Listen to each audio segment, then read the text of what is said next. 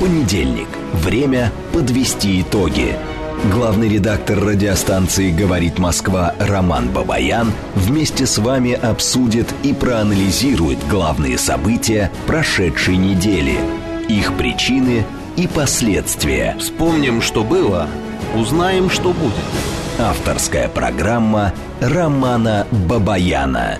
Программа предназначена для лиц старше 16 лет. В столице России, Москве, 18 часов 7 минут. Это радио «Говорит Москва». Я Роман Бабаян, главный редактор радиостанции. Добрый вечер всем.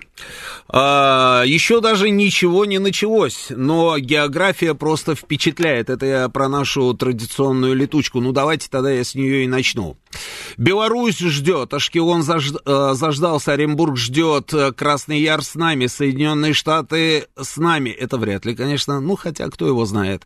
Э, Израиль с нами, что тоже вряд ли, ну, бог его знает, может быть тоже, да. С нетерпением ждем трансляции Самара, Сургут с нами, Англия, город первого салюта Орел, Пенсильвания, Мехико, Оренбург, Рига слушает, Литва смотрит. Семипалатинск, Казахстан, Венгрия, Санкт-Петербург, Челябинск, Канада, Ванкувер, Уфа, Светлоград, Ахен, Германия, Ноябрьск с нами, Донецк сражается, Рыбинск на связи, Нефтекамск. Алмата, Ярославль, Санкт-Петербург, Севастополь, Самарканд, Бельцы, Мурманск, Германия, Барнаул, Каменск-Уральский, Салихар, Дублин, Дублин, а, Буденов, Ставропольский край, а, Сухой Ок, Свердловская область. И Шварди, как обычно, да, Бангладеш, а, ну, при, прекрасно, Дубай, Ижевск, Бишкек, Минводы, Истра, Болгария, поселок Сокол, Москва, а, что еще, Краснодар, Казань, Новосибирск, Печора, Балакова, Лондон, Новосибирск, Борисов, Беларусь, Архангельская область, Уфа и Бавария с Францией. Ну, прекрасная география. Я уже устал. Да, прекрасная география. Отлично, друзья, давайте подключаемся, подключаемся. Вот, видите, Тольятти с Краснодаром тоже подтянулись. Итак, телефон нашего прямого эфира 8495-7373-94 и 8. Телефон для ваших смс-ок а, плюс 7 925 4 восьмерки 90 4 и 8. Работает наш телеграм-канал «Говорит и Москобот». И здесь сейчас началась трансляция нашей программы. Она началась еще и ВКонтакте на нашей странице, и на Ютубе она тоже началась, и сейчас мы узнаем, сколько человек уже подключилось. 1105. 1105 на старте, просто замечательно, друзья. А, Нижний Новгород, а, Бийск, а, ну и Москва, это прекрасно. Значит, давайте я напомню про, про основные новости, какие разворачивались у нас, да. А, на этой неделе продолжают разворачиваться и сегодня, а, а потом, собственно, обсудим все это потихонечку.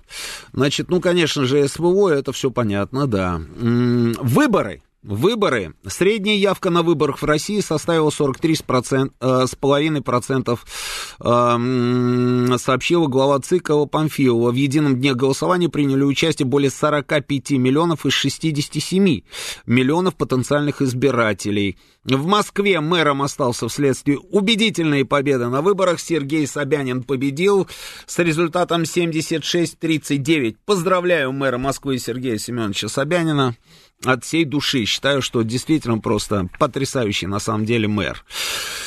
А, дальше. НАТО собираются провести масштабное учение «Стойкий защитник» весной 2024 года. Об этом нам Financial Times сообщает. По информации издания в ходе учений, которые станут крупнейшими со времен Холодной войны, силы НАТО отработают сценарий нападения со стороны России. Ну, кто бы, кто бы сомневался. Значит, будут задействованы 41 тысяча человек, не менее 50 кораблей. Самолеты совершат от 500 до 700 боевых вылетов. Официально руководство НАТО пока не подтвердило журналистам информацию о проведении учений, но при этом они уже сказали, сколько, чего и какое количество самолета выводов. То есть учение пока, ну, кто его знает, а вот э, сколько будет самолета выводов, вот мы вам скажем, да. Вот иди думай, называется, что за логика у этих людей. Мне интересно, слушайте, вот тут у нас были недавно учения, э, совместно с Белоруссией, да, а, и там две с половиной тысячи всего было наших военнослужащих и белорусских военнослужащих. По-моему, это вообще у ДКБшные были учения, если я не ошибаюсь. Ну, неважно, неважно. Так просто паника была. Как так? Да вы что? Русские готовят нападение на Польшу, на Прибалтику, они через Белоруссию сделают это, другое, 20-30, да. А Лукашенко тогда, помните, такой красивый финт, пригласил их э, наблюдателей, собственно, поприсутствовать на этих самых учениях. Я лично возмущался, думал, ну зачем мы это делаем, да. А тут вот, видите, вот 41 тысяча военнослужащих и прямой такой сценарий нападения со стороны России, что мы будем делать? Ну ладно. Дальше. Евросоюз. Евросоюз должен сосредоточиться на включении в свой состав балканских стран и Украины с целью недопущения роста влияния, внимание, э, кого? России в европейском регионе. Об этом заявила госсекретарь по делам Европы при МИДе Франции э, Лоранс Бун. А до этого был такой человек, э, Шарль Мишель, который говорил тоже, что Евросоюз должен расширяться.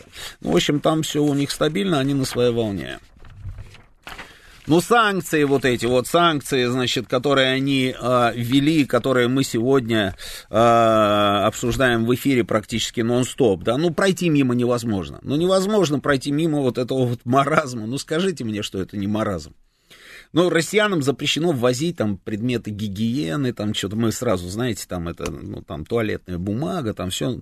А вот если по-серьезному, туалет, э, самое, э, предметы, средства гигиены, личные смартфоны и автомобили. Найдите мне человека в России, который без смартфона. То есть, ну, возьмите уже, ребят, гулять так гулять. Ну, скажите, ну, россиян мы просто на свою территорию больше не пускаем. Есть у них шенгенские визы, нет у них шенгенских виз там, да, а не пускаем и все. Но нет же, ну вот это вот все вот какое-то вот такое, понимаете, до, до противности м- склизкое вот, вот что-то. Вот нет, вот со смартфонами мы не пустим, потому что, потому что это нарушение санкционного режима. Ну что это? Что? Ну вот это не маразм. А как вы думаете, а почему? Наверное, от хорошей жизни. Ну вот у них все хорошо, да, и они вот такие, знаете, на расслабоне решили, а, давай вот так. И нет же, конечно. Наверное, от того, что, ну вот что-то у них там где-то не складывается, не склеивается, понимаете, какая штука, да, и вот сидят такие вот, кусают губы, ногти сож... там сгрызли, э, и думают, чем бы еще напакостить. Ну вот решили напакостить таким образом. Машины там, на машинах нельзя въезжать. Я, на самом деле, много где был в Европе, да, наверное, я везде был в Европе. А, никогда в жизни на машине туда не ездил. Да я вообще, на самом деле, не понимаю, в чем, в чем смысл ехать за 3-9 земель там на собственной машине там, и кататься там по какой-то Европе. Ну, ты можешь все это м- прекрасное расстояние пролететь на самолете, да, там взять машину, если ты не можешь э, отдыхать без автомобиля, возьми машину в аренду и катайся. А, но есть люди, которые ездят. И даже вы не поверите, они есть и сейчас. Те, которые каким-то образом а, въезжают на, терри- на территорию Евросоюза. И вы знаете, я тут видел, видел несколько таких видеороликов, когда они едут по дорогам Италии или Испании. И знаете, этот самый, и номер, где у нас флаг, да, там, а, они прикрыли бумажечкой. Ну вот как? Вот я просто вот хочу просто посмотреть, что это за люди. Вот, ну, гордости совсем, что ли, нет? Вы едете, э, взяли, закрыли российский флаг, чтобы никто не понял, там буквы РУС, да, и российский флаг они заклеили, да, чтобы никто не понял, что они из России. И вообще, он выходит так из машины на заправке. А, и идет этот самый в туалет, а после туалета решил кофе а, купить. И жен, у жены спрашивает на ушко шепотом, ты капучино будешь или американо? Что тебе взять, Маруся? А, а она ему, ты знаешь, ну что-нибудь давай возьми. Не дай бог, чтобы не услышали. Но это же просто какой-то феерический позор. Но, тем не менее, есть у нас такие люди, которые даже вот сейчас а, туда едут. Едут вот к тем самым товарищам, которые уже не знают на самом деле, что еще такое придумать, чтобы, чтобы вот нам а, было плохо и больно. Понимаете, какая штука? Ну ладно, в общем, приняли они там какие-то эти санкции. У нас тут, а, значит, Дмитрий Анатольевич Медведев тут же отреагировал, сказал, что ну, они считают людей, там, а, россиян имеется в виду, людьми второго сорта, такими шариковыми. И это решение явно не кара для преступного агрессивного режима в Кремле, а действие в отношении рядовых граждан, отметил Медведев. При этом вводить ответные ограничения в отношении граждан ЕС не надо, это точно не вариант, потому что мы не расисты, да и те, кто к нам приезжает, обычно любят и ценят Россию, написал, значит, а, Дмитрий Анатольевич. По его мнению, лучшим вариантом было бы приостановить дипломатические сношения с ЕС и вывести э, дипломатический персонал в нашу страну. Он уверен, что этот шаг напугает европейских чиновников, ибо посольство эвакуируют перед вполне определенными событиями. Ну, понятно, перед какими событиями, обычно перед войной, знаете, так раз и быстренько дипломатов хопсы отозвали, да. А, но я не думаю, конечно, что кого-то там что-то напугает, нет, а, потому что, ну, выведем, но это же не значит, что мы долбанем там ядерным оружием там по какому-нибудь там Брюсселю там и Амстердаму там или еще по какой-нибудь столице там европейской, конечно, нет. А, Имеет смысл держать, собственно, там наши посольства в этих странах? У меня тоже, кстати, на самом деле большие сомнения. Ну, это мое мнение, я не принимаю таких решений. Но у меня большие сомнения, потому что, по большому счету, никаких отношений у нас с ними нет.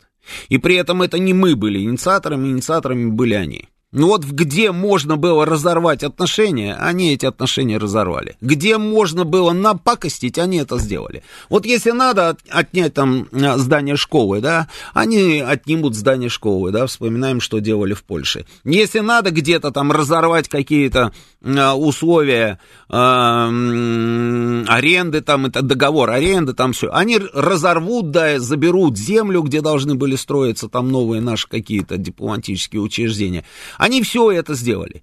Но мы продолжаем, собственно, их там держать, там, наших дипломатов, в усеченном виде, потому что я думаю, что все-таки рано или поздно вот этот вот а, процесс высылки и ответных мер, я думаю, приведет к тому, что а, этих дипломатических отношений не будет, так или иначе. Ну, все, все к тому идет. Но мы никогда не, не становимся инициаторами. Мы всегда, мы всегда отвечаем. Но, наверное, в этом случае, может быть, это и правильно. Может быть, и правильно. Идем дальше. Ким Чен Ын на этом фоне отправился в Россию. Он вообще такой вот интересный парень, ну и не только он, вообще все руководители Северной Кореи, они вот на самолетах не летают, они едут всегда на поезде. А если в Москву, то много тысяч километров стучат чайной ложечкой, значит, в стакане там, ну, кому что нравится, да. А, тем не менее, в общем, короче, он едет. Он едет, и а, будет встреча. Эту встречу уже подтвердила и наша сторона, и северокорейская сторона тоже. А, о чем будут они говорить? Я думаю, что говорить они будут, конечно же, исключительно на военные темы. Есть у нас определенный интерес, есть у них определенный интерес. А, значит, по данным Нью-Йорк Таймс, они же всегда все знают, что там происходит в Северной Корее. Они говорят, что КНДР хотела бы, чтобы Россия предоставила ей передовые технологии для спутников и атомных подводных лодок, а также продовольственную помощь. Ну да, наверное, да. Продовольственная помощь никогда не помешает. Что касается подводных лодок, тут они недавно совсем запустили на дно, ну, имеется в виду, выпустили в океан подводную лодку с ядерным оружием, об этом сообщили своим ближайшим соседям, которых они очень любят. Там и Южной Корее сообщили, и Японии сообщили, ну, а те дальше, собственно, по команде. Нужны им технологии? Я думаю, что да, конечно, нужны технологии. А, надо ли нам передавать им эти технологии? Да, а почему нет? А почему нет? Меня вообще все вот удивляло всегда в последнее время, как мы быстренько, так знаете, присоединяемся к санкциям, которые вводят против стран, которые на самом деле вот на нынешнем историческом этапе а, нас поддерживают. А мы почему-то, а мы вот присоединяемся к санкциям. Вот действуют какие-то санкции в отношении Северной Кореи, ну, мы присоединимся, конечно, да, мы присоединимся. Я очень надеюсь, что присоединяемся мы так, знаете, э, э, скажем так, э, декларативно. А по факту где-нибудь там под ковром, может быть, мы не присоединяемся. Я, по крайней мере, очень э, надеюсь, что это так. Потому что я не понимаю, почему мы должны, собственно, присоединяться к каким-то санкциям, которые ввел так называемый западный мир там, в отношении Северной Кореи, а при этом Китай Китай эту Северную Корею снабжает абсолютно всем и поддерживает уже очень много лет. А Китай это вроде бы как наш союзник сегодня. Северная Корея это враг наших врагов. Если враг нашего врага нам не друг, тогда как вообще все это должно работать в этом мире? Северная Корея, да, пускай. Я понимаю сейчас, о-о-о, вот, а, никого больше не осталось, кроме Северной Кореи до Ирана. Вот эти вот все м- мантры, это, это уже скучно. А, Северная Корея, надо дружить с Северной Кореей. А, нам что-то нужно из того, что есть у Северной Кореи, из, из арсеналов? Нужно. Значит, надо договориться, они, они нам с удовольствием это дадут. Им что-то нужно? Да без проблем, давайте предоставим. Давайте предоставим, и никаких проблем. В конце концов, Северная Корея никогда в жизни, никогда в жизни нам не угрожала. И не будет угрожать. У нее есть много других адресов, куда она может, собственно, отправить собственные угрозы, и чем она и занимается всегда. И если бы ее никто не трогал, может быть, она никому бы и не угрожала, но ее трогают, и трогают давно. Они как могут, так и выживают, китайцы их поддерживают, давайте мы тоже поддержим Северную Корею. И Северная Корея ответит, я вам говорю, ответит, и ей тоже есть что нам дать в качестве помощи. Поэтому я думаю, что это, это будет очень хорошая встреча. Ну и чтобы два раза не вставать, соответственно, Восточный экономический форум с 10 по 13 сентября во Владивостоке. То есть, а, и при этом, знаете как, наши подчеркивают, а, что встреча а, с руководством Северной Кореи, с Ким Чен Ыном, это за, за программой вот этого вот форума, который во Владивостоке. Это отдельное мероприятие. Экономический форум Значит, с 10 по 13 главный иностранный гость, вице-президент Лаоса. И Песков ранее сообщил, что у Путина будет также еще встреча с вице-премьером Госсовета Китая. Ну, прекрасно, прекрасно. Дальше. Значит, а дальше у нас с вами, мы с Дальнего Востока, собственно, плавненько уходим в Закавказье. А, новый командующий российским миротворческим контингентом а, в Нагорном Карабахе генерал-майор Кирилл Кулаков. Это сообщение а, Министерства обороны. Дальше. Азербайджан сосредоточил войска на границе с Арменией. Разделительной линии с Нагорным Карабахом ситуация является взрывоопасной, заявил глава армянского Кабмина Никол Пашинян. По предложению этого самого Пашиняна президент Армении отозвал постоянного полномочного представителя при ОДКБ Виктора Биягова а, и а, что еще? Да, ну он займет там вот этот вот Виктор Биягов теперь будет послом Армении в Нидерландах, но это не очень интересно, да. А 1 сентября правительство Армении направило на ратификацию в парламент Римский статут Международного уголовного суда в Гааге. Дата возможной ратификации не называлась. Вот. А, а глава МИД Ирана на встрече со своим турецким коллегой подчеркнул, что Иран поддерживает диалог между Арменией и Азербайджаном и не приемлет никаких геополитических изменений в регионе и ограничения существующих исторических транзитных маршрутов. Министр иностранных дел России Сергей Лавров уличил во лжи политических деятелей Армении. По словам главы МИДа, России заявление о том, что Россия отдала Нагорный Карабах Азербайджану, некорректно. Об этом обязательно мы с вами поговорим. Вот о том, что там происходит, и о позиции Армении, и вообще, в принципе, о том, что происходит в Армении, мы об этом поговорим. А, я как-то не часто, не часто а, брал эту тему, и не часто высказывал свое мнение. Но мне кажется, что пора. Мне кажется, что пора, да, потому что чувствую я, что вот как-то вот все не в ту сторону идет. Я про Армению. Значит, прошел саммит Большой Двадцатки. Сергей Лавров назвал саммит большим успехом всех участников. Джо Байден назвал саммит успешным даже в отсутствии председателя КНР. Олаф Шольц счел успехом итоговую декларацию которую приняли на саммите Большой Двадцатки в Индии. Financial Times. Запад отказался от формулировок по Украине на Большой Двадцатке под давлением развивающих стран. М-м-м.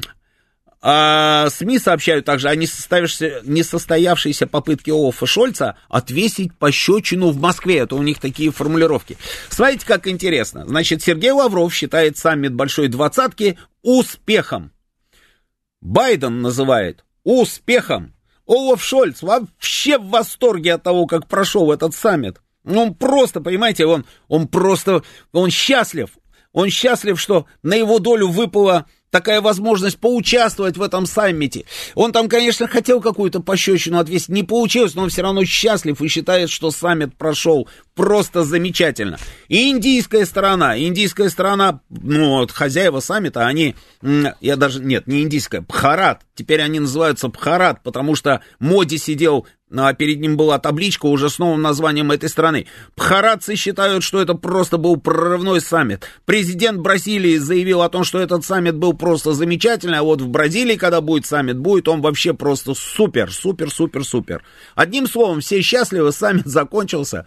А, о чем был этот саммит? А, очень многие вот пытаются понять, да, но самый главный результат, на самом деле, это то, что американцы не смогли продавить вместе со своими Олафами и Шольцами, не смогли продавить участников этого саммита на принятие декларации, в которой бы осуждалась агрессия России а, против Украины. На предыдущем саммите у них это получилось, а на этом саммите уже не получилось. Но они не расстроились, видите, Байден сказал, что прекрасный саммит, прекрасный. Там не было председателя КНР, с которым он собирался встретиться, но саммит все равно был выдающимся, понимаете?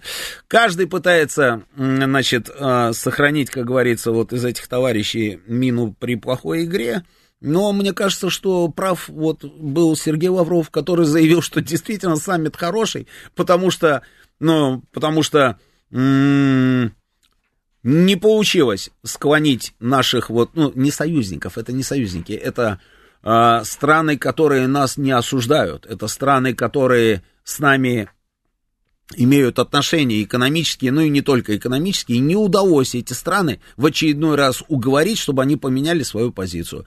Для нас это хорошо, конечно, хорошо, но, видимо, и для них это тоже замечательно, раз они все счастливы. Так, что еще? Что еще? А, ну, уже, наверное, ничего, потому что через полминуты у нас будут новости, и ведущие новостей уже в студии. Ну вот, я успею зачитать еще несколько новостей, да, а потом мы так плавненько эти новости продолжим информационным выпуском. Смотрите, значит, в Кремле назвали бесполезным вести диалог с Западом. О, это, это Песков говорит. Сейчас там никто не готов воспринимать какие-либо аргументы. Со временем все меняется, и мы надеемся, что условия для возобновления этого диалога появятся. Да, конечно, появятся, только совершенно непонятно, когда именно появятся. Но то, что э, бесполезно с ними вести диалог, здесь Дмитрий Сергеевич абсолютно прав. Э, в Кремле заявили о необходимости доведения СВО до конца. И здесь он прав. Это просто прорыв на самом деле. Это нужно сделать, так как киевский режим продолжает практику терактов, сказал пресс-секретарь президента России. А сейчас у нас новости. После новостей продолжим. Понедельник. Время подвести итоги. Главный редактор радиостанции «Говорит Москва» Роман Бабаян вместе с вами обсудит и проанализирует главные события прошедшей недели, их причины и последствия. Вспомним, что было, узнаем, что будет. Авторская программа Романа Бабаяна. 18.36 в Москве, радио «Говорит Москва». Продолжаем работать в прямом эфире. Я Роман Бабаян. Телефон прямого эфира 8495-7373-94,8. Телефон для смс-ок 8925-48-94,8. Телеграм-канал «Говорит МСК Бот». Здесь продолжается трансляция. Вконтакте тоже продолжается. На Ютьюбе уже сколько человек? Три тысячи. Три тысячи человек на Ютубе, отлично. А, к нам подключил, подключились шахты Улан-Удэ, Ленинград, Кауга, Тольятти и а, что еще? И Худжент, да? А, прекрасно. Таджикистан, да, это замечательно, да, это Ленинабад бывший. Ну хорошо, значит, теперь давайте поговорим о том, что происходит а, на украинском направлении. Ну, там по-прежнему продолжается это бесконечное украинское наступление или контрнаступление. Бог его знает вообще, что там, а, как это у них там все называется. Ну, в общем, идут бои. Они почему-то говорят, что это все тот же самое контрнаступление, но мне кажется, что это как-то уже, это даже уже, мне кажется, и неприлично. Значит, параллельно с этим опять летят какие-то беспилотники, значит, в нашу сторону. А, вот Министерство обороны наш сообщает, что на Донецком направлении наши отразили несколько, значит, атак штурмовых групп ВСО, а, поразили а, воздушные цели в районе нескольких населенных пунктов Запорожской области, плюс 6 атак ВСУ в районе Работина, значит, уничтожено там 80 военнослужащих. Дальше, э, в Черном море тоже интересная штука происходила. Значит, они э, послали туда быстроходные катера американского производства с десантными группами. Это были спецназовцы. Значит, они были уничтожены. При этом вначале у нас была информация о том, что мы уничтожили на этих катерах значит, э, до 50, до 50 э, украинских спецназовцев. Потом пришла новость, что их было 36, неважно, все равно отличный результат.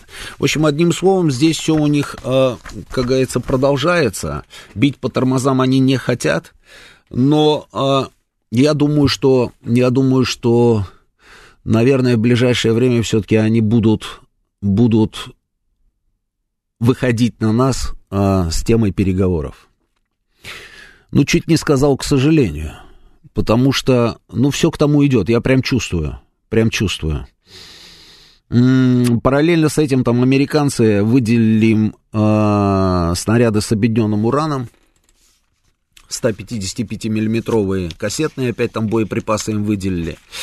И что интересно, вы помните, когда англичане выделили им э, снаряды с объединенным ураном, американцы тогда а, молчали, ничего не говорили, хотя английская сторона, как говорится, там из каждого башмака орала о том, что, ой, да ничего страшного, ну что там объединенный уран, да, ерунда, ничем не отличается, там просто немножечко там э, помощнее, там и так далее, и так далее. Американцы молчали. А тут вдруг они принимают это, точно такое же решение и запели ровно те же самые песни. Господин Кирби вышел а, к журналистам и сказал, да слушайте, я вообще не понимаю, а что такое, какая разница, объединенный уран или не объединенный уран, да, и все включают дурочку. Вот все кругом, значит, а, начинают рассказывать, что никакой разницы, ничем не отличаются от обычных снарядов. Ну, то есть, вот везде четверг, у них суббота, понимаете, какая штука. А, то есть Дважды два четыре, у них а, четыре с половиной. Все прекрасно знают, что снаряды с объединенным ураном после того, как применяются, обязательно потом вспышка онкологии в тех местах, где все это происходило. Но они говорят, что нет, понимаете? И что самое вот поганое, вот противное просто, да? Гросси. Вот помните тот самый Гросси, а, там чувак из Аргентины, который МАГАТЭ у нас, да, возглавляет, который приезжал несколько раз на Запорожскую станцию, который оставлял там специально своих э, сотрудников за тем, чтобы те мониторили ситуацию. Так вот этот самый Гросси, который на протяжении уже скольких месяцев все никак прозреть не может, который все никак не может решиться и сделать прямое заявление, кто обстреливал станцию, а из какой стороны там все это дело прилетало, он просто в упор ничего не видит. И вот, вот этот вот Гросси, значит, говорит, что да нет, незначительные на самом деле последствия бывают от использования снарядов с объединенным ураном. А, ну, конечно, ну что он еще может сказать? Ну, американцы сказали, что а, да это ерунда, ничем не отличаются, и Гросси будет подпевать. Просто, ну, человек же профессиональный. Ну как, ну вот хотя бы гордость профессионала должна же присутствовать, хоть иногда, хоть где-то она же должна как-то выползать. Ну невозможно же до бесконечности вот притворяться и, и строить из себя идиота. Ты выглядишь идиотом, когда ты об этом говоришь. Слушайте, есть бесконечные, бесконечные на самом деле доклады ученых. Там и медики, и не медики. А, Везде, где применялся этот объединенный уран, снаряды с объединенным ураном, везде вспышка заболеваний онкологических. В Югославии я даже не надо, не надо идти к сербским э, врачам и слушать сербов. Не надо. Скажут, ой, сербы, как говорится, они не могут быть объективными, и поэтому то, что они говорят, там, типа, это не соответствует действительности. Не надо к сербам. Идите к итальянцам. Сходите к немцам, которые... К французам сходите, которые проводили исследования. И все пришли к выводу, что обязательно наблюдается в этих самых местах вспышка онкологических заболеваний. Но нет же, понимаете, вот смотрят и говорят, мы вот, э, да, да, вот мы приняли решение, мы сейчас передаем все это дело. Ну ничего страшного в этом нет. У России есть такие же снаряды, как мы знаем. Президент сказал, что мы, конечно, оставляем за собой там право, да, а, применять э, такие же, собственно, снаряды в ответ, если они начнут применять вот этот, этот объединенный уран. Но я уверен, что мы не будем применять. Потом вот логика. Я об этом говорил в пятницу у себя в своей правде на НТВ. Вот просто хочу... Может быть, я что-то не понимаю. Может быть, вот кто-то из вас там а, мне подскажет. Вот Украина, да? Они говорят, это наша территория. Это наша территория, наши граждане там и так далее. В общем, мы там за эту территорию вот э, там воюем, умираем и будем продолжать воевать и умирать. М, хорошо. Это ваша территория. Вам дают эти снаряды с объединенным ураном. Вы начинаете их применять на вашей территории, как вы говорите, да? Бои же идут, как они говорят, на их территории. У них дома, да? И там у вас все будет заражено. И люди, которых вы называете своими, будут умирать от онкологии. Это как? Это, это, это нормальная логика? Мне кажется, что эта логика ненормальная. Вот если, если предположим, то, что американцы передают, здесь все, как говорится, а, здесь все четко. Этим ребятам все равно, что Ирак, что украинские степи, что там, я не знаю, а, Сербия, да, наплевать. Наплевать, растереть и забыть. Это же не там, не в Америке. Американских солдат там тоже нет особо. А поэтому вообще риска никакого. Но Украина, украинские власти. А самое интересное, украинский народ, там же есть украинский народ, правильно? Или же там остались одни какие-то а, зомби? Ну, там же есть люди разумные, они же не могут не понимать, правильно, что делает сейчас вот эта вот э, украинская власть. И к каким последствиям потом все это будет приводить. Все же должны это понимать. Это же не пропаганда, это же просто истина прописная.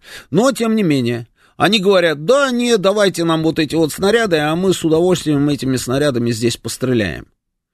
А может быть, это не их территория? Если это не их территория, а вот, вот как-то вот по недоразумению оказавшаяся, собственно, в их государстве территория, тогда понятно. А если нет, это то же самое, когда они обстреливали Запорожскую станцию. Я же тогда задавал этот же самый вопрос, что не дай бог вы сейчас там что-нибудь там, вот куда-нибудь не туда попадете, случится там опять какая-нибудь атомная катастрофа, и эта катастрофа, она же случится у вас дома, как вы говорите, в вашей стране, за которую вроде бы как вы воюете. Вот понимаете, какая штука? Есть еще вариант, не доставайся ты никому. То есть не нам, ну, а значит и русским пускай не достанется. Ага, ну тогда, тогда, тогда совершенно очевидно, да, что это, как говорится, последнее, что они могут сделать, уходя называется. А то, что дела у них, конечно, не очень, это совершенно очевидная история. Приехал Блинкин. Блинкин приехал туда, а, и они его встретили, там, Макдональдс с ним Кулеба сходил. Ну, тоже вот, вот, ну, вот министр иностранных дел, вот вдумайтесь, министр иностранных дел, да, там не м- замначальника какого-нибудь автотранспортного цеха, да, а министр иностранных дел. Он идет с другим министром иностранных дел, американским в Макдональдс. Ну, ок, да, там Макдональдс, Америка, реверанс такой, да. Вот он идет в Макдональдс и рассказывает ему, что он ходил в этот самый Макдональдс, когда был студентом на похмел. Или вот в момент похмелья, значит, вот ходили э, за закуской. Ну вот что это такое? Что это за мелкотравчатость такая, а? Вот местечковость, понимаете? Ну, фу на них называется. Ну ладно. Бухал Кулеба, будучи студентом, бог, бог с ним, да. Ну вот приезжает Блинкин. Дальше вообще замечательная история. Значит, Блинкин ез, едет на кладбище, где ему показывают, вы же знаете, как выглядит сейчас любое украинское кладбище, практически в любом городе. А, он едет на кладбище, а, и потом появляются его заявления, что есть прогресс в украинском наступлении. Но это же катастрофа, да?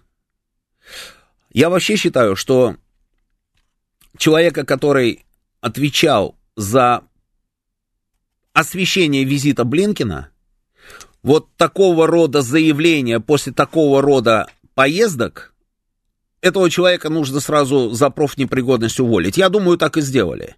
Потому что, ну, понимаете, да, он едет на кладбище, там все кладбище в этих желто а, каких там синих вот этих вот флагах, это новые могилы, и он говорит, есть прогресс. Есть прогресс, и, ну, смотря что для кого прогресс. Если для Блинкина это прогресс, то прогресс, конечно, есть.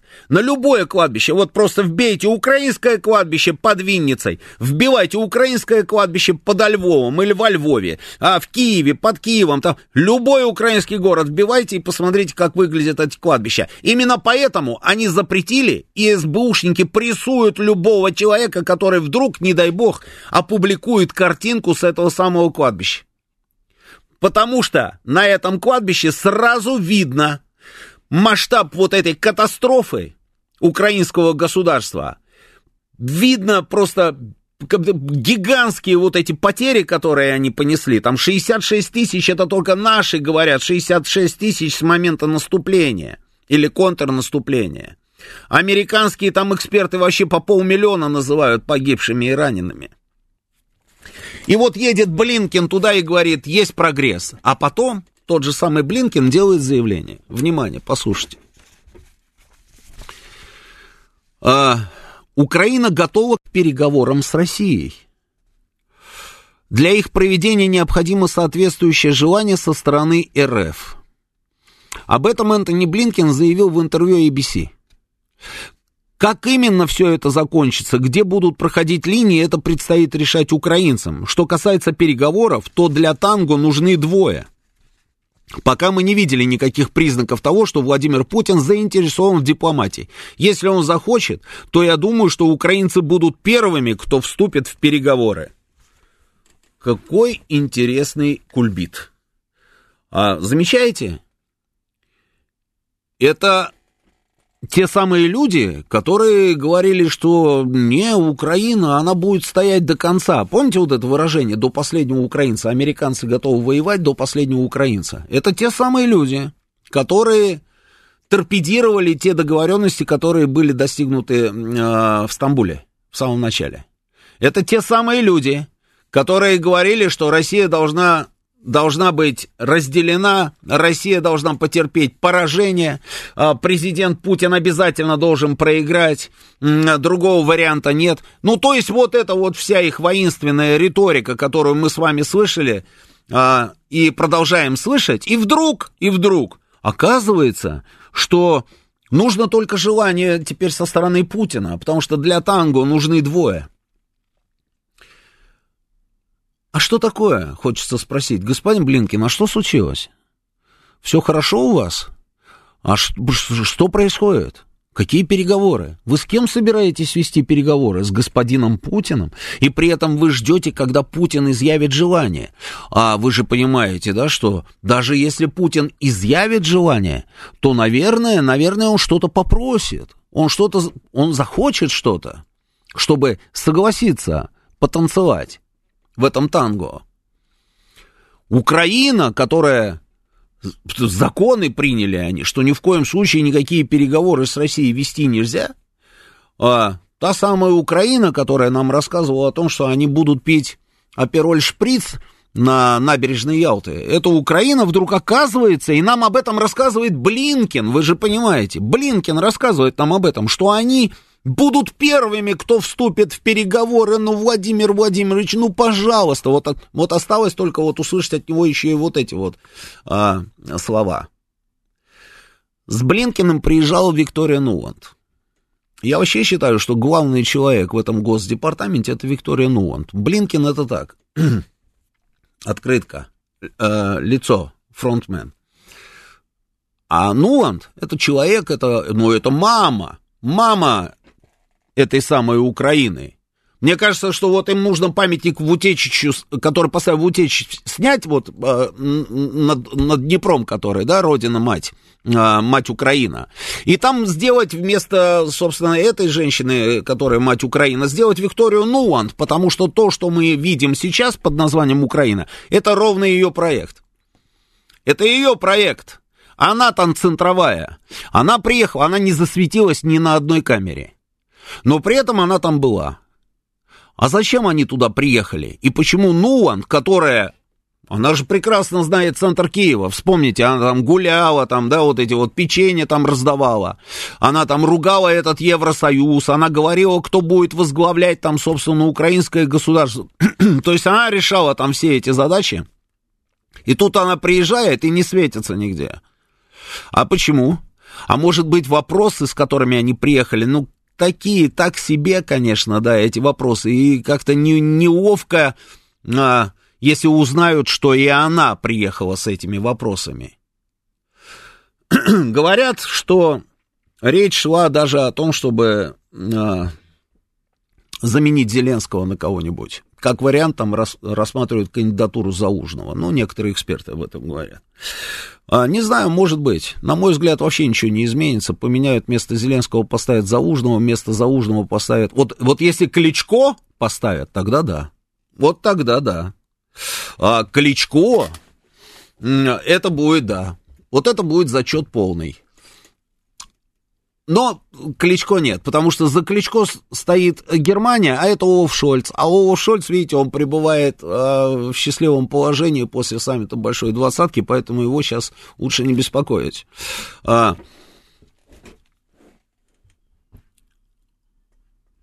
ничего не поменяется. Но они приехали туда для того, чтобы все сказать господину Зеленскому, просто открыть ему глаза.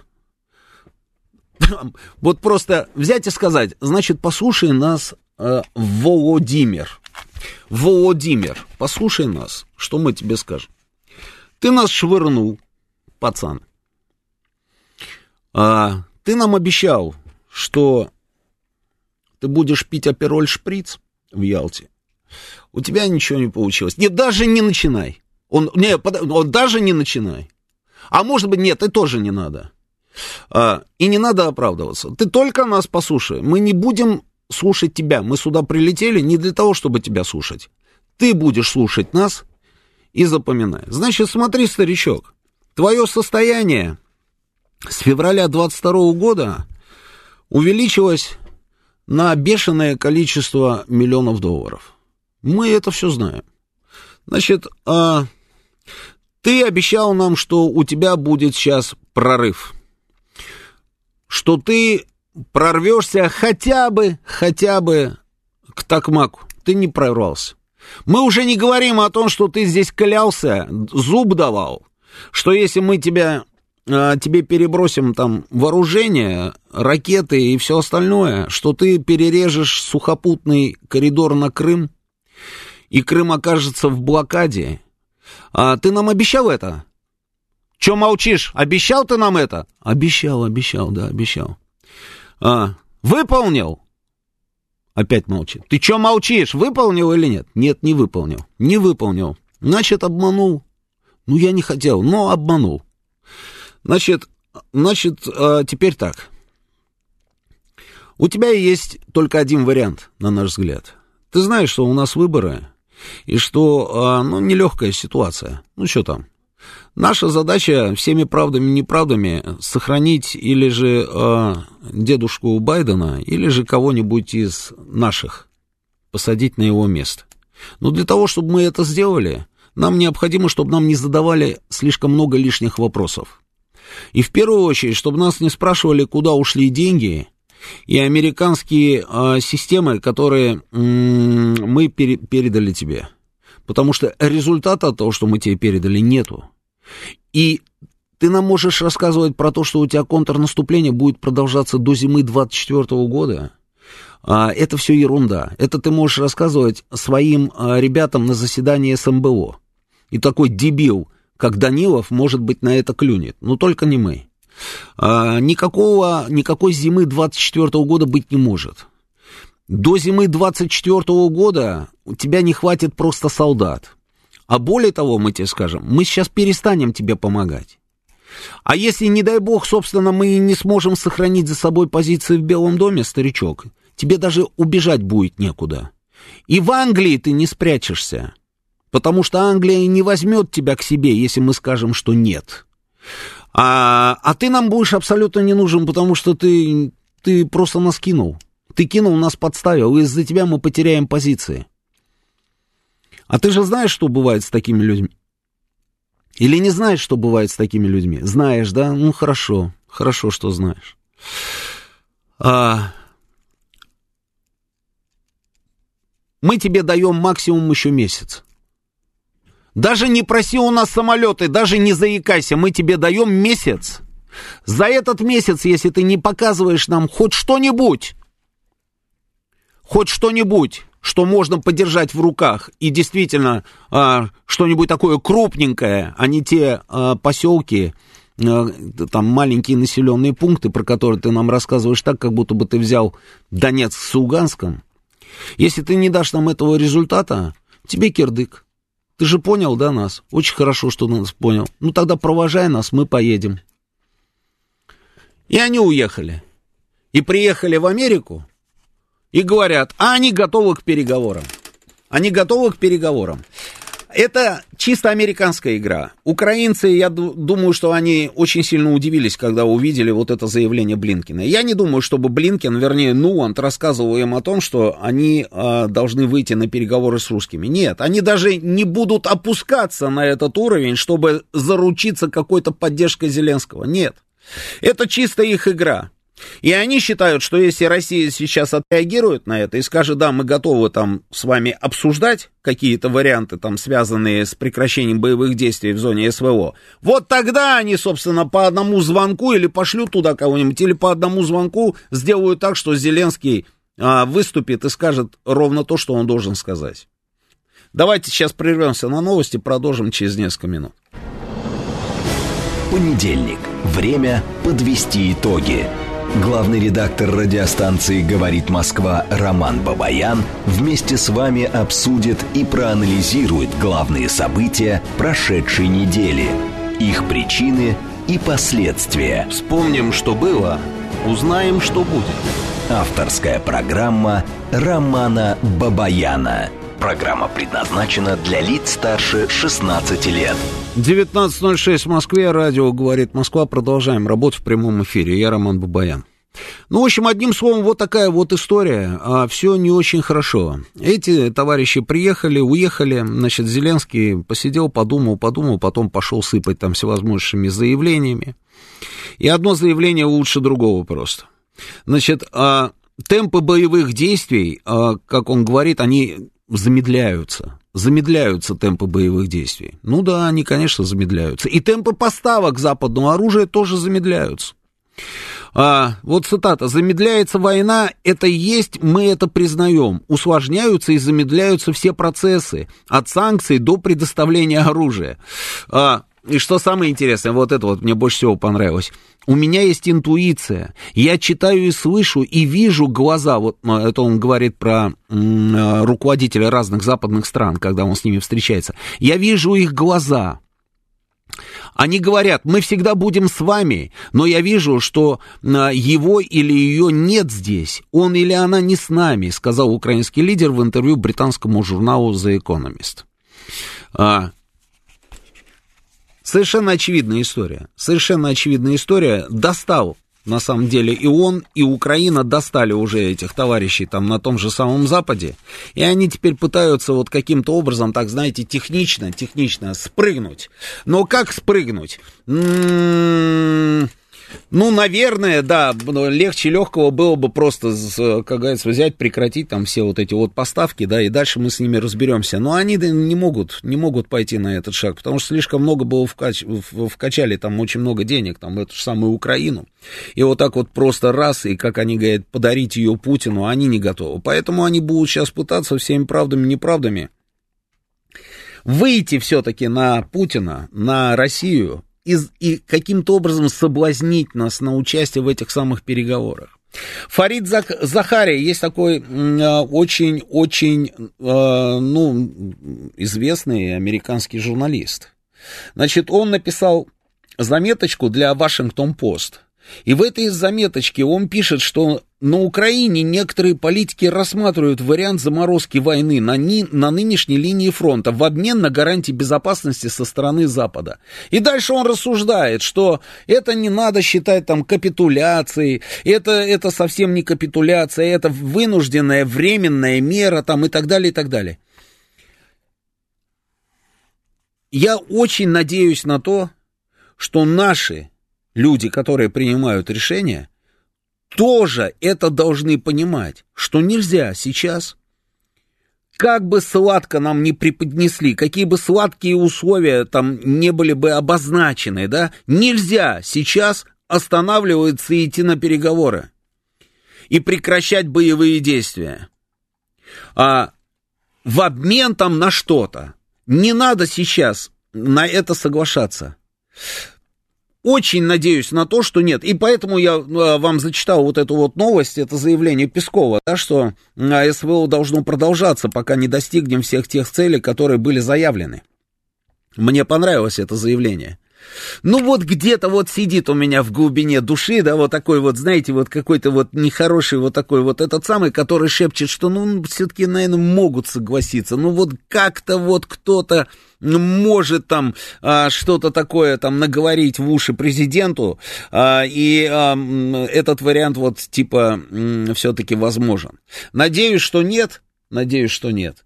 Потому что это будет, это будет ошибка. Это будет колоссальная ошибка с нашей стороны, если мы согласимся сейчас на заморозку этого конфликта. Потому что, потому что, и мы все это прекрасно понимаем, что это будет новая война, и это будет война хуже, чем а, мы имеем вот сегодня эти боевые действия под названием СВО. Это будет война уже с более мощным противником, может быть, и с совершенно другими уже системами вооружения и, и, и так далее, и так далее. И если это не произойдет сейчас, то это будет в будущем, ну, значит, это станет проблемой для наших с вами детей и внуков.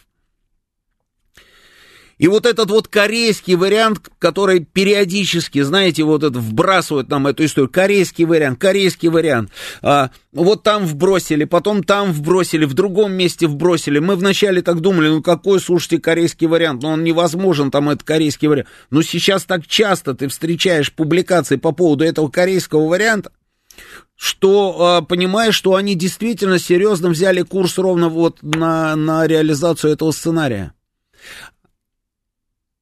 И не хочется, чтобы мы клюнули на эту удочку. Ошибка будет с нашей стороны. Я уже не говорю про то, что там все наши регионы, там, да, которые по Конституции теперь наши, они не под нашим контролем, некоторые из них. Херсонская область половина не под нашим контролем, Запорожье не под нашим контролем, ДНР не вся под нашим контролем, понимаете, да? А, что они могут нам предложить? Они же тоже понимают, что вот э, это должно как-то вот выглядеть соблазнительно, да? А чем могут соблазнить нас? Какой вариант они, вот эти вот чемпионы мира по по, по, по, по, там, я не знаю, по всевозможным эм, политическим махинациям. Вот что они могут придумать? Какой вариант могут нам предложить? Я вот, если честно, не могу этого понять что они добровольно, допустим, ну, не добровольно, как говорится, а ВСУ, да, там вот они дадут отмашку, ВСУ уходит из э, ДНР. из Херсона из Запорожья, у меня сомнения. Я не думаю, что они, во-первых, дадут такую отмашку, а, э, ну, потому что тоже смысла нет, понимаете? А, скажут, а вот сейчас вот мы дадим эту отмашечку, да, ВСУ оттуда уйдут, а русские возьмут, кинут нас и пойдут там на, на Одессу и на Харьков. Они же могут так думать, правильно? Они же по себе меряют, да, потому что они же неоднократно там всех кидали. Они могут мерить по себе. Поэтому вряд ли они на это пойдут. А если не на это, то что они могут сформулировать такое, чтобы показалось нам заманчивым? Я вообще не понимаю. Но тем не менее, тем не менее, я считаю, что это не просто так. И заявление Блинкина, и а, а, публикация Захарии, это, это что, все совпадение, что ли? А вот это вот, я не знаю, там, вот эти вот, вот это нытье Зеленского, я посмотрел им в глаза и вижу, что они, конечно, говорят о том, что они нас поддерживают, но они не здесь, они не с нами. Он же тоже чувствует, что грядут какие-то изменения, и эти изменения там а, могут быть какими угодно, да, а его задача, его задача не отпускать их, то есть привязал уже, да, вот как говорится, да, вот впился, а, и вот нужно по максимуму, собственно, там сидеть, как говорится, вот в этой, сохранять эту ситуацию. Но чувствует, что что-то не то, что что-то вот такое вызревает. Надеюсь, надеюсь, что никто не ведет с ними переговоры, я имею в виду с нашей стороны какие-нибудь там, знаете, куарные вот эти вот перешептывания на эту тему. Очень сильно на это надеюсь. А, вижу ваши звонки, сейчас, секундочку, секундочку.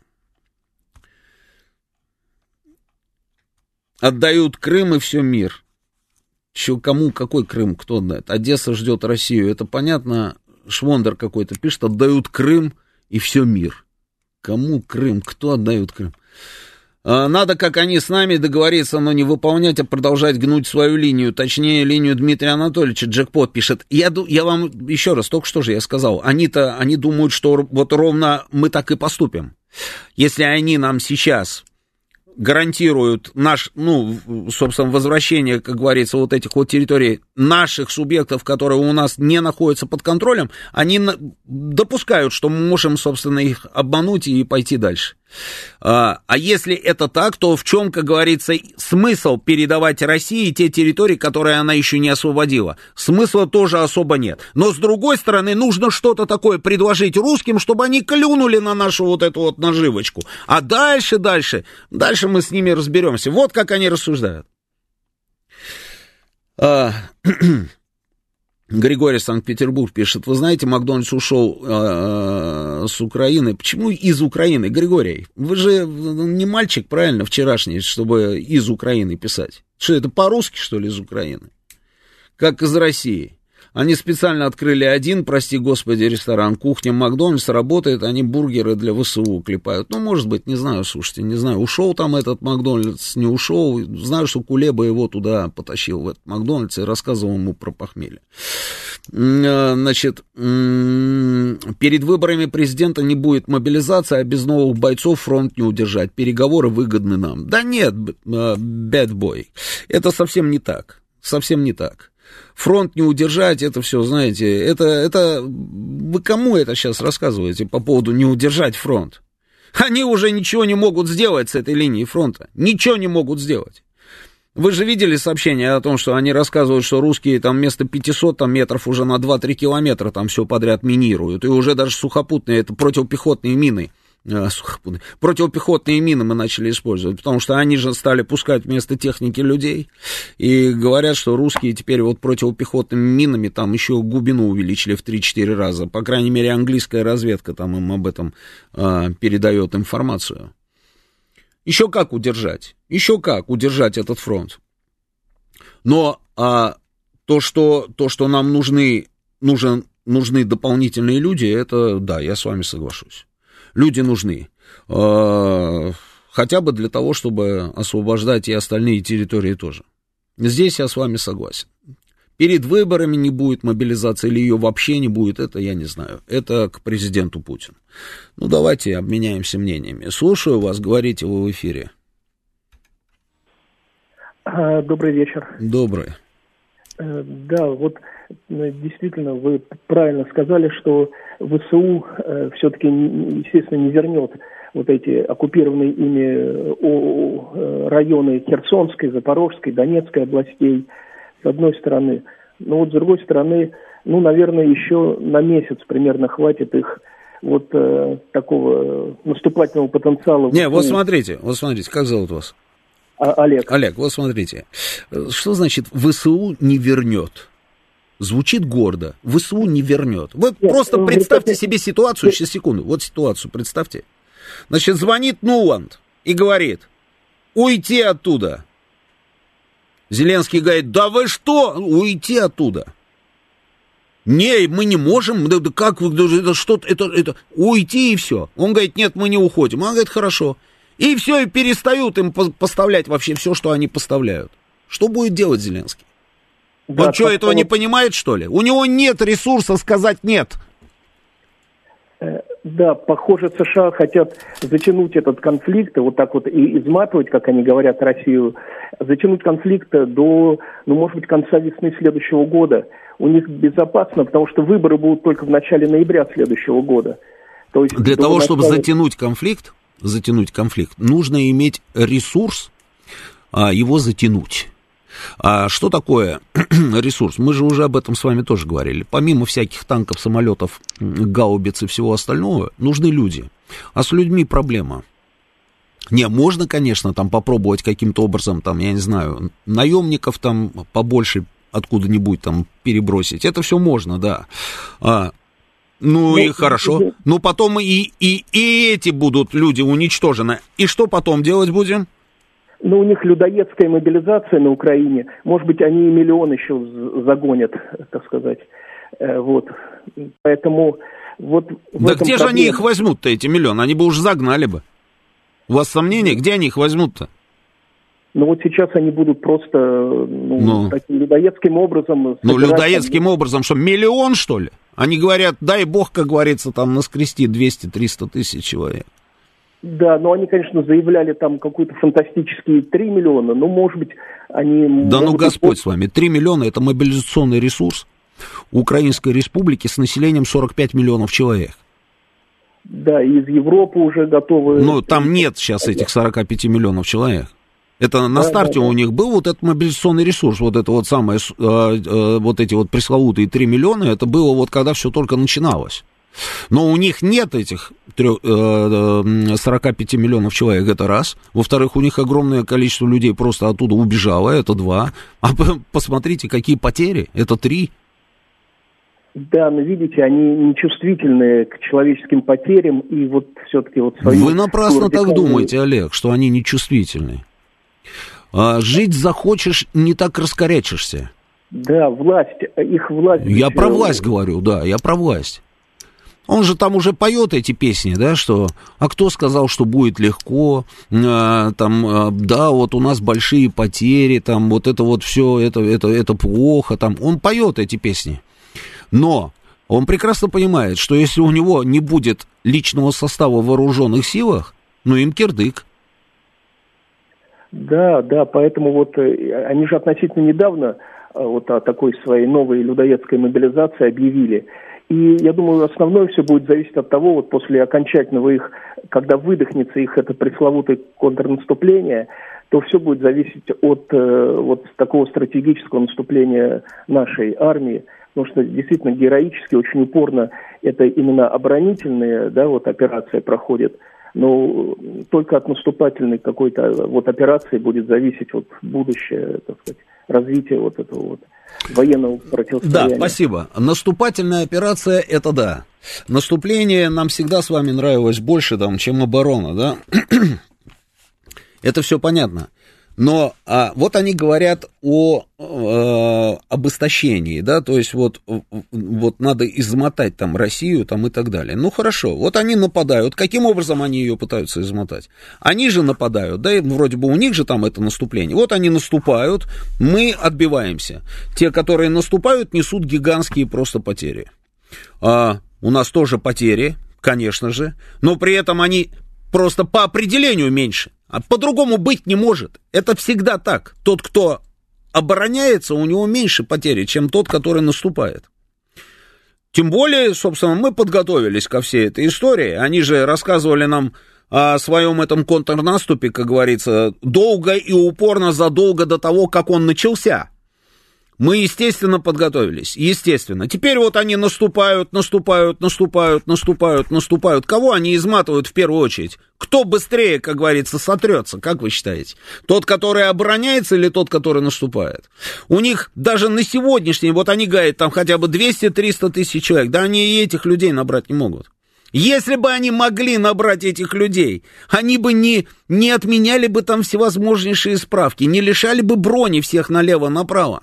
Не обнуляли бы вообще все свои законы, которые предоставляют отсрочку, если человек получает высшее образование. Не уточняли бы, что второе, третье не считается. Не ставили бы там всех вот этих вот медиков там на обязательный учет. Не пускали бы дронов вдоль границы, чтобы через эту границу никто не соскакивал хоть чучелом, хоть тушкой. Не вели бы переговоры там со своими разными там западными союзниками, чтобы те разработали механизмы, алгоритмы, а, собрать, как говорится, тех украинцев, которые находятся призывного возраста, которые находятся на территории этих европейских стран, и чтобы их обратно передали в распоряжение Украины. Не гонялись бы эти военкоры там за этими несчастными мужиками, которые еще остались на Украине, и не вязали бы их, понимаете? Если бы у них не было бы проблемы. У них проблема бешеная. И еще не факт, что они до какого-то там, я не знаю, там 24 -го года дотянут. Потом, что за наступление? Я пытаюсь понять. У этого наступления было начало, хорошо. Но конец у него, по-моему, тоже уже случился. Ну что, тут Зеленский нам рассказывает, что нет, оно продолжается. Где оно продолжается? Президент Путин сказал, это не пробуксовка, это провал. Ну, он правильно сказал, это провал. Что они взяли-то в результате своего контрнаступления? Они ничего не смогли взять.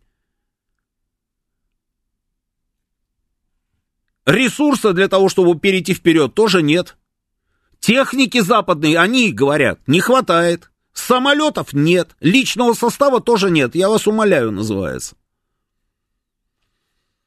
Поэтому они, конечно, там ведут вот эти боевые действия на истощение, но истощаются в первую очередь они сами. А, мы в обороне. Конечно, для такого, знаете, быстрого, быстрого а, удара резкого, быстрого для того, чтобы освободить там еще какие-то территории, да, нужен личный состав. Но если мы не принимаем этого решения, если наше руководство не принимает решение об увеличении количества наших э, солдат, ну хорошо, тогда, в принципе, вот второй вариант. Сидим в обороне до тех пор, пока там солдаты не закончатся. А потом мы вот те силы, которые у нас есть, которые были в обороне, вот они, собственно, все сделают. Вот тоже вариант. Разве нет? Здравия желаю, Сергей Алексеевич. Здравия желаю, Роман. Здравствуйте. Ну, с одной стороны, действительно есть какое-то ощущение возможного там, возможно, оно ложное, что опять повеяло какими-то там переговорами. Там Блинкины всякие заявляют что-то и так далее. А с другой стороны, ну вот как э, сложно представить и разложить вариант с составлением части территории Украины под настоящим киевским режимом. И что, во что, и что, кто-то верит, что это вдруг превратится потом в доброе, мирное государство да нет, конечно. по отношению к ну, России. я не верю, по крайней мере, да. Да, я ну и я тоже не верю. А как это решить задачу национализации, денацификации там и прочее?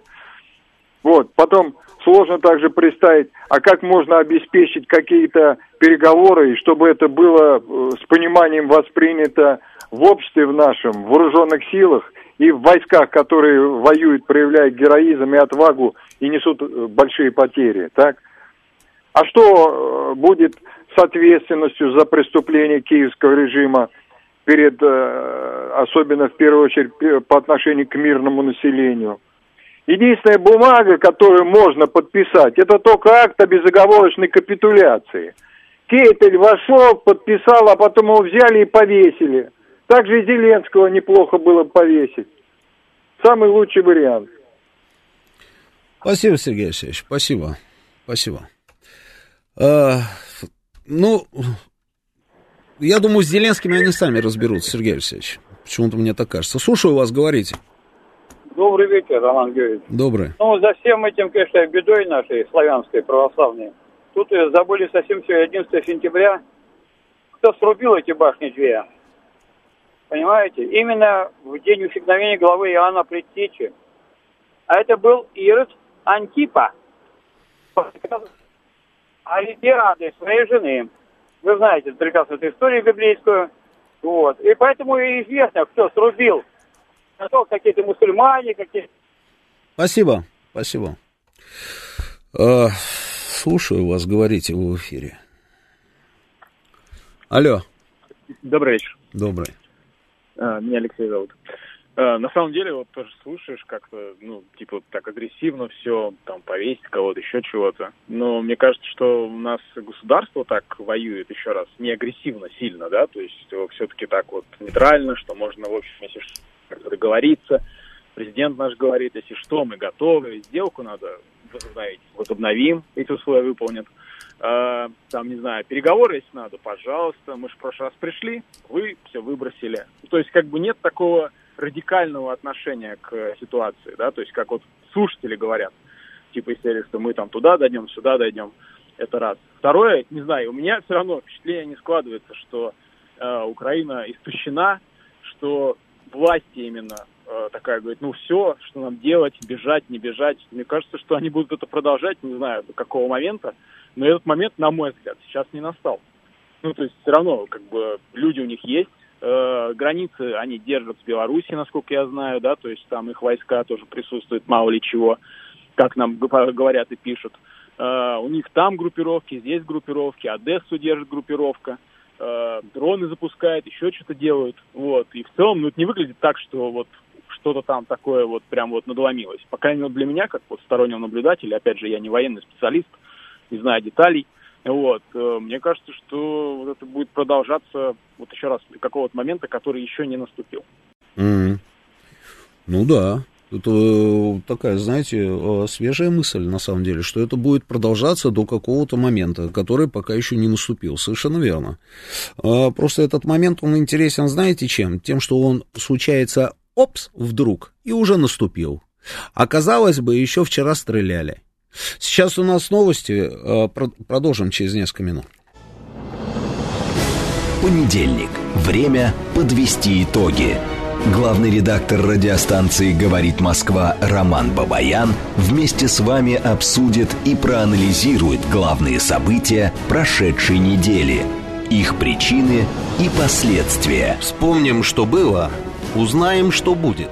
Авторская программа Романа Бабаяна.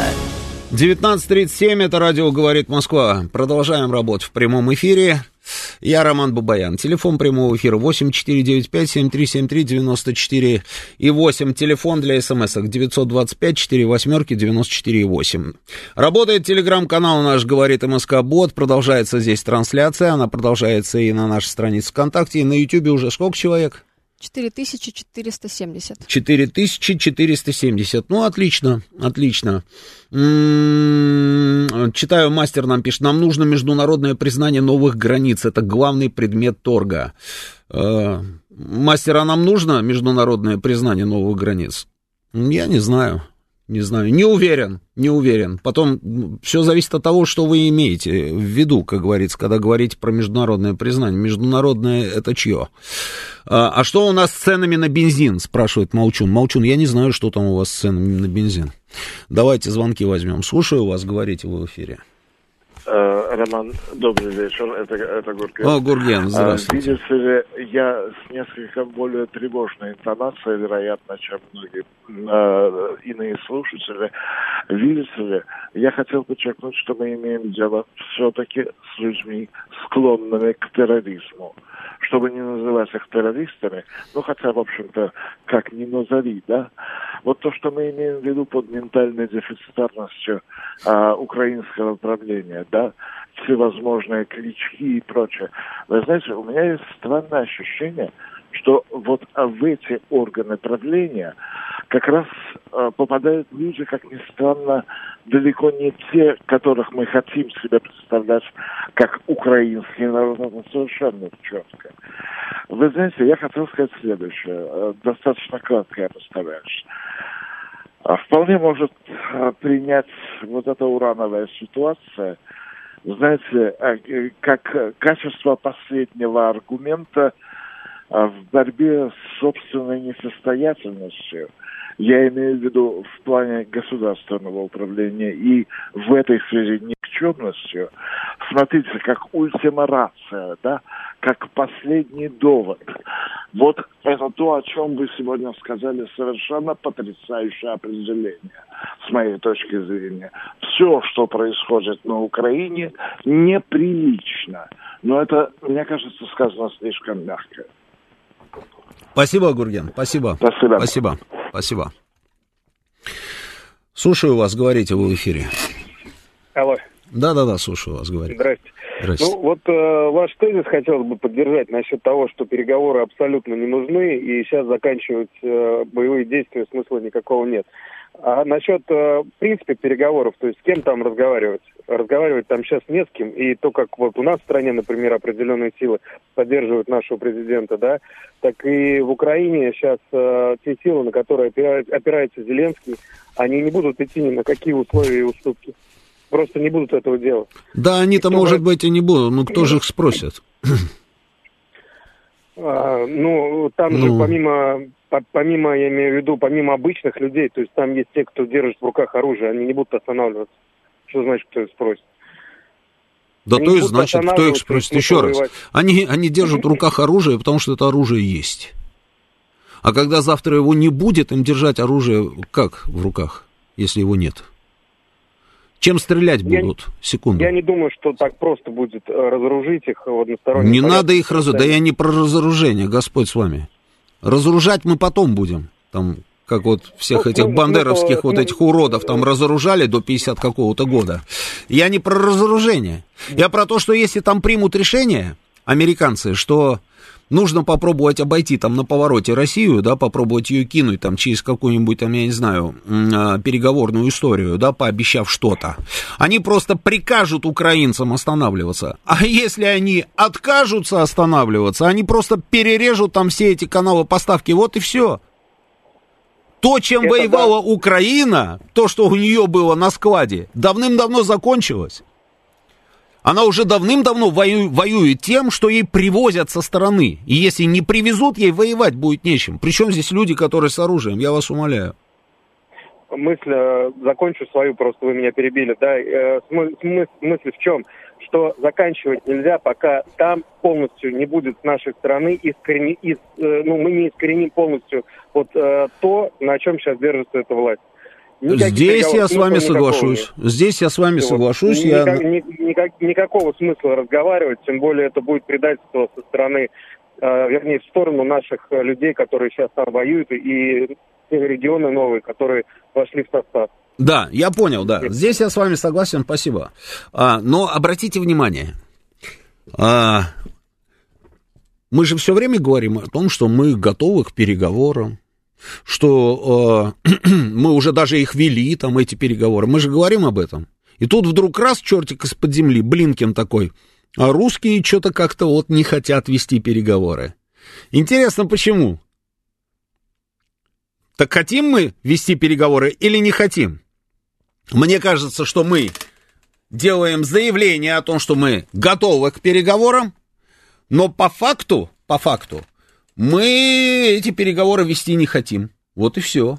А если хотим вести переговоры, то только, только на наших условиях. А наши условия, наши условия могут быть, знаете, они могут быть разными, наши условия. Я вот помню, мы условия наши формулировали в декабре 2021 года. Мы формулировали условия и отправили все эти условия в разные там столицы мира. Они почитали эти условия и послали нас. И случилось то, что случилось. Мы готовы снова написать там вот э, бумажку какую-нибудь умную и отправить опять в разные э, столицы мира с нашими условиями. Я думаю, что здесь проблем нет. Мы сформулируем условия. Просто э, наши, наши условия, они вот такие вот все вот э, условия, я вам скажу, будут. И они это знают, видимо, потому что они не просто так же делают эти заявления, что русские не готовы к переговорам. Они понимают, что русские не готовы к переговорам ради переговоров. Русские готовы к переговорам, но в том случае, если русские получат свое. А вот то, что хотят получить русские, они не готовы нам пока отдать. И вот, собственно, вот он, этот замкнутый круг. Понимаете, какая штука? Поэтому будем продолжать специальную военную операцию. Слушаю вас, говорите вы в эфире. А, добрый вечер, Владислав меня зовут. Добрый. Вы знаете, воевать-то не готовы долго, потому что э, они как самураи уже, у них нет цели, у них ой, нет путь. Ой, вот, все, они... вот, вот, вот не надо мне про самураев, господи, они боже мой, где что... кура, они... где мой дом? Да, где понятно, где понятно. эти сало надо э, тиха українська ночь, но сало треба заховати? Э, Точно, да. И где да. самураи с их кодексом? Ну, они же понимают, что победить они не могут, но тем не менее не продолжают это сопротивление. А что касается переговоров и условий, ну, понимаете, вот нас-то что устроит? Только э, прекращение украинской государственности. А это, возможно... Ну, нет, вот не а только... президент Путин сказал, что нет. Я вот у него спросил как-то, у меня была такая возможность. Да я тоже да. слышал, я слышал да. это интервью, да. спасибо он вам за него. Он сказал нет. Он но, говорит, мы уважаем но... желание многих людей жить в своей стра- э, стране под названием Украина. Но он не уточнил, вот это самая главная, ключевая история, он не уточнил, как должна выглядеть эта самая Украина. Она же может выглядеть РФ. по-разному. В составе РФ. В составе РФ. Как, как автономия, только так. А вот, понимаете, нас бы устроила Левобережная, Одесская, там, Николаевская и, безусловно, Киевская область, а все остальное надо тоже делить, и тоже оно не должно быть самостоятельным. Должна быть польская территория, венгерская, словацкая. А чем мы такие добрые-то, я что-то не понял. А С какого что... перепуга мы словакам должны что-то отдать? Потом мадьяры вообще считают, что это словаки должны э, взять и влиться в состав Венгрии, потому что это а их территория. Там, пускай они там между собой как хотят, так и А мы еще... дальше. Не, понятно, но мы вот, собственно, этим самым словакам, э, на которых там, как говорится, э, точат э, и аппетит держат в Венгрии, мы им собираемся что-то отдать, что ли? Ну, это, Нет, они между собой пускай это делят. Я вот не, не хочу, допустим, э, чтобы в нашем государстве находилась э, запад, западенщина, потому что, ну, никогда мы с ними толком жить не будем, хорошего от этого нет. Пускай лучше поляки с ними мучаются. Разные люди живут на Западе, разные. Раз, разные, разные, но те, кто не нашей ментальности, их все-таки больше, mm. я так думаю. Не знаю, я вот что-то как-то не готов, на самом деле. Мне Винница нравится, Чернигов прекрасный город, Полтава замечательное место. А, Львов, говорят, вообще красавец. В Ивано-Франковске я бывал, в Мукачево был. А, Карпаты просто замечательные. Зачем кому-то что-то отдавать? Не надо никому ничего отдавать. А э, что там делать с Украиной, это, это, как говорится, мы разберемся, да, но для начала нужно еще много чего сделать. Виктор Михайлович, здравствуйте. Добрый день, Роман. Здравствуйте. Я, я с вами согласен полностью. Ничего отдавать нельзя. Еще, еще скажите вот вашему, кто же сейчас говорил, я бывал на самых западной Украине. Там много прекрасных людей. Да? Я, я, да? я сам, э, я сам это, присутствовал при спорах молодых, когда старые украинцы говорили, вы, вы забыли, как в парках во Львове было написано, украинцам и собакам вход запрещен. Mm-hmm. Это были старики, которые молодым там объясняли это дело. Поэтому ничего отдавать нельзя. Это наша родина. Mm-hmm. Единственное, что нужно, что нужно пропаганду вести получше, потому что я вот имею с ними контакт, они говорят, не слышно российской пропаганды, а там террористическое государство. Надо создать что-то типа «Голоса Америки», чтобы там с утра до вечера вещали, что, как, зачем, почему. А то у нас и наши не знают, зачем операция идет, многие. Ну, Спасибо. наши, да, спасибо, Михайлович. Наши не знают те, которые знать не хотят. А, что касается там создать, э, чтобы вещали там радиостанции какие-нибудь или еще что-то, да, это, это конечно, да, это, это хорошо. А, но, но не обязательно, потому что они прекрасно на самом деле понимают, чего да как, а те люди, которые живут там и хотят понять, как обстоят дела, имеют через интернет там доступ к нашим всем этим ресурсам, и вот прекрасно могут слушать даже нашу с вами радиостанцию, никаких проблем, и не только. Я уже не говорю там про всевозможные там площадки, там типа Телеграма и других там социальных сетей. А что касается пропаганды, это, этим нужно будет заниматься, нужно будет обязательно лечить людей, нужно будет а, работать там с этой самой молодежью, но это все будет в будущем. Для начала нужно решить те задачи, которые у нас есть. Слушаю, говорите вы в эфире. Алло, Да-да-да, говорите. здравствуйте, усомнившийся Макар. Что-то М. я смотрю в вашей передаче преобладание согласных с вашей точкой зрения, а я вот Ой, не согласен. Да, да, Насколько я давайте, знаю, Макар, давайте. э, американцы говорили, что если Украина захочет вести переговоры с Россией, Мгм. мы ее поддержим. Ну, конечно. Это ну, вопрос конечно, да, конечно. в целом зависит только от Украины, а вовсе не от Соединенных Штатов. Ну, тогда, значит, Блинкин врет, правильно? Я вам говорю то, что я слушаю на других каналах. Не, вот ну я они, понял, во всяком да. случае, формулируют позицию э, США именно так. Ну, так эта позиция была вчера. А интервью Блинкина самое свежее. Позиция же меняется. Нет усомнившийся Макар? Ну, просто получается, тогда он врет, понимаете? Он говорит, слушайте, а как именно все это закончится, где будут проходить линии, предстоит решать украинцам. Это вот то, о чем вы говорите, правильно? Вот. А, знаете, что но... ну, вот получается так, что Да, государство-агрессор э, согласно вести переговоры только на определен... выставляя определенные условия. Ну, не может у государства-агрессора быть каких-то определенных условий, согласитесь. Это, ну, а я не знаю, про какое государство вы говорите. Про какое? Давайте определимся. Кто тут у нас Ну, агрессор? простите, 24 числа кто перешел государственную границу Украины, вторгся на ее территорию? А, поэтому вы считаете, что Россия государство-агрессор, правильно я понимаю? Я вам просто вот Нет, говорю, не надо, вот юлить не на надо, это- независимого И- государства. Юлить Ну, не надо, Макар. Вы факт. считаете, что мы... Исторический факт, то, что мы начали специальную военную операцию, потому что угрожают нашей безопасности, вот и все. Я предлагаю говорить не на иноязе, а на русском языке. Мы начали войну. Да как, как угодно, пусть мы начали войну. Мы начали войну, потому что нас вынудили начать, собственно, эту самую войну. Мы им Ну, предлагали... кто нас вынудил? Ой, Посмотрите все, до свидания, Макар, да, все понятно, да, все понятно. Я думаю, что, а, в принципе, вот такими людьми, как Макар, лучше бы занялись наши правоохранительные органы, потому что вот эти вот все предатели, они меня достали. Заблокируйте этого Макара, чтобы я его больше никогда не слышал у себя на радиостанции. Слушаю вас, говорите. Вся вот эта вот нечисть, которая а, сидит здесь с этими фигами в кармане и при этом считает, что все кругом им должны. А, вот государство вот это должно мне, и вот это вот мне должно, а я вот это государство, я его не- э, так э, этот самое ненавижу, что прям кушать не могу. Ну не можешь, то отвали уже из этого государства и живи там, где тебе будет хорошо. А то он мне здесь страну нашу называет государством агрессора. И нормально себя чувствует, прекрасно, вообще даже не вибрирует этот человек.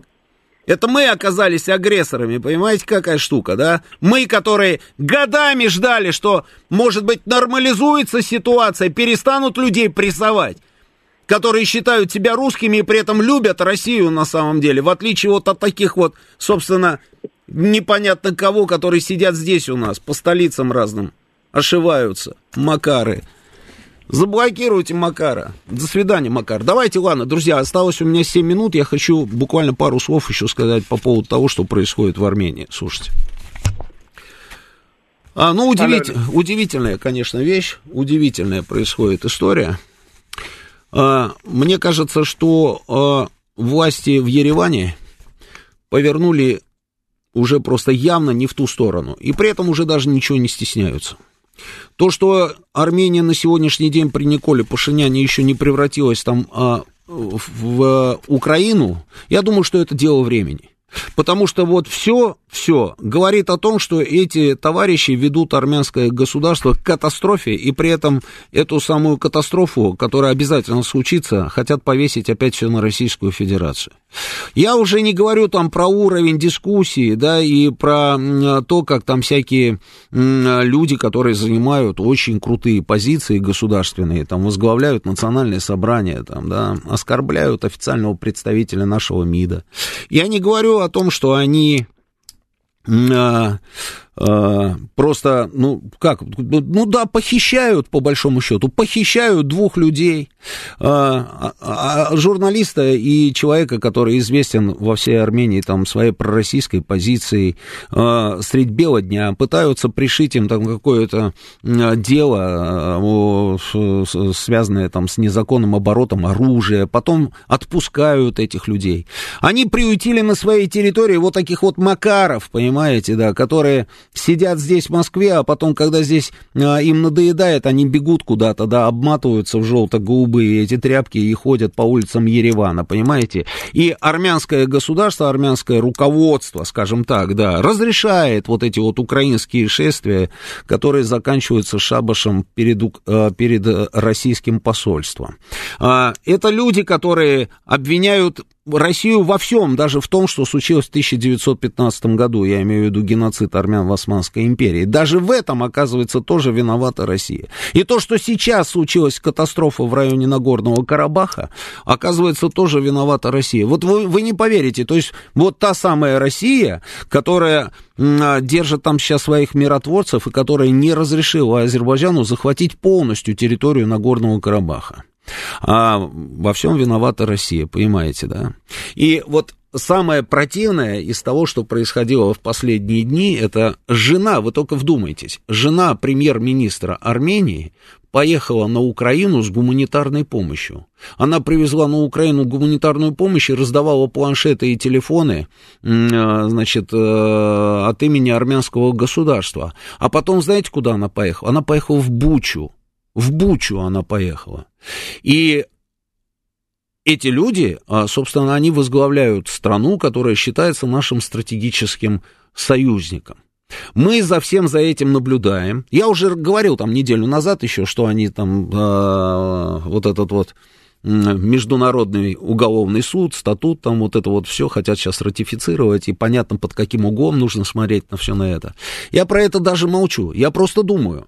А, интересно, вот на что они рассчитывают? Они не могут не понимать, что разорвав полностью отношения с Россией, ведь как будут выглядеть разорванные отношения с Российской Федерацией? А то, что уйдут миротворцы, это понятно это как раз может быть именно то, что и нужно там господину Пашиняну, потому что если не будет российских миротворцев, то есть обычных русских солдат и офицеров, которые там стоят, то Азербайджан просто возьмет под свой контроль оставшиеся территории Нагорного Карабаха. Это значит, что все оставшиеся еще под контролем, собственно, у Нагорно-Карабахских армян монастыри и церкви будут будут разрушены или же осквернены. Это кладбища армянские будут разрушены или осквернены, как это было уже неоднократно, собственно, за современную историю взаимоотношений между Арменией и Азербайджаном. Это значит, что 120 или 130 тысяч человек, которые живут на территории Нагорного Карабаха в лучшем случае будут вынуждены просто, как говорится, уносить оттуда ноги для того, чтобы остаться в живых, да. Это может быть та цель, которую преследует господин Пашинян, потому что армянская оппозиция его давным-давно уже подозревает в том, что его главной задачей на посту премьер-министра Армении было сдать именно Нагорный Карабах, как говорится, да. Но ведь дальше, дальше, на этом же все не закончится. Дальше же ситуация будет разворачиваться, а, как говорится, по нарастающей все будет идти, да, то есть оттуда должна будет уйти наша база. Уйдет оттуда наша база, а, а что там дальше будет происходить? Азербайджан уже сегодня говорит о том, что и Турция, что, конечно, они претендуют там вот на этот вот а, Сюник, есть такая область, да, вот этот вот коридор, который будет связывать Турцию там с материковым Азербайджаном через Нахичевань. А э, в Баку вообще не стесняясь называют даже Ереван там древним ар- азербайджанским городом. Понимаете, какая штука? Как дальше будет развиваться ситуация? И вот я вот и думаю, да, ну ладно, там, допустим, премьер-министр, да, а вот что, что люди? Неужели люди не понимают то, что происходит? Ну как можно, собственно, наблюдать за тем, что у вас первая леди государства едет в страну с гуманитарной помощью, в страну, которая вчера, еще во время армяно-азербайджанской войны, вот этой вот, которая только что закончилась, они поддерживали азербайджанскую сторону и продолжают поддерживать азербайджанскую сторону. До сих пор они поставляли Азербайджану боеприпасы. Они полностью, абсолютно были на стороне и Азербайджана, и Турции вот в этом самом конфликте. И вы берете и едете в эту самую страну, идете, идете на экскурсию в Бучу, и таким образом вы демонстрируете, что в, вот в этой ситуации, в этом конфликте между Россией и Украиной вы начинаете поддерживать Украину? Ну что это такое? Как это вообще в принципе работает? И при этом вы не можете не понимать, что завтра для вас все закончится катастрофой. И кто будет спасать вас в том случае, если действительно завтра придут и начнут, как говорится, резать налево и направо? Вы кому побежите за помощью? Вы побежите за помощью к Франции? Да никогда в жизни вам никакая Франция не поможет. Вы к Америке побежите за помощью, Америка тоже не будет вас спасать. Единственный, кто вас все время выручал, помогал и спасал и протягивал руку, это была Российская Федерация. Но вы же почему-то пытаетесь испортить с Российской Федерацией отношения до такой степени, что просто, ну, просто уже дальше и некуда, как говорится. А нам нужно что-то обязательно делать. Обязательно Россия должна активизироваться на этом направлении. Понятно, что все, что происходит сейчас и в Ереване, и в Баку, это не просто так. Это ловят момент. Россия сейчас отвлечена на специальную военную операцию, и поэтому нужно поймать момент. Но мне кажется, что мы все-таки великое государство, у которого есть ресурс действовать сразу на двух направлениях одновременно. Я не знаю как, но мы должны это сделать, потому что если мы сейчас это не сделаем, то завтра, завтра уже, а это завтра наступит в буквальном смысле слова, как говорится, случится завтра, мы получим в Армении вторую Украину. И тогда, и тогда что будем делать? Что называется, не могу молчать, накипело. Сейчас у нас новости. После новостей у нас два Георгия вам расскажут про а, футбол. А потом будет военный курьер Галим Вергасов и Саш Сладков. Вам расскажут о том, что происходит в зоне специальной военной операции.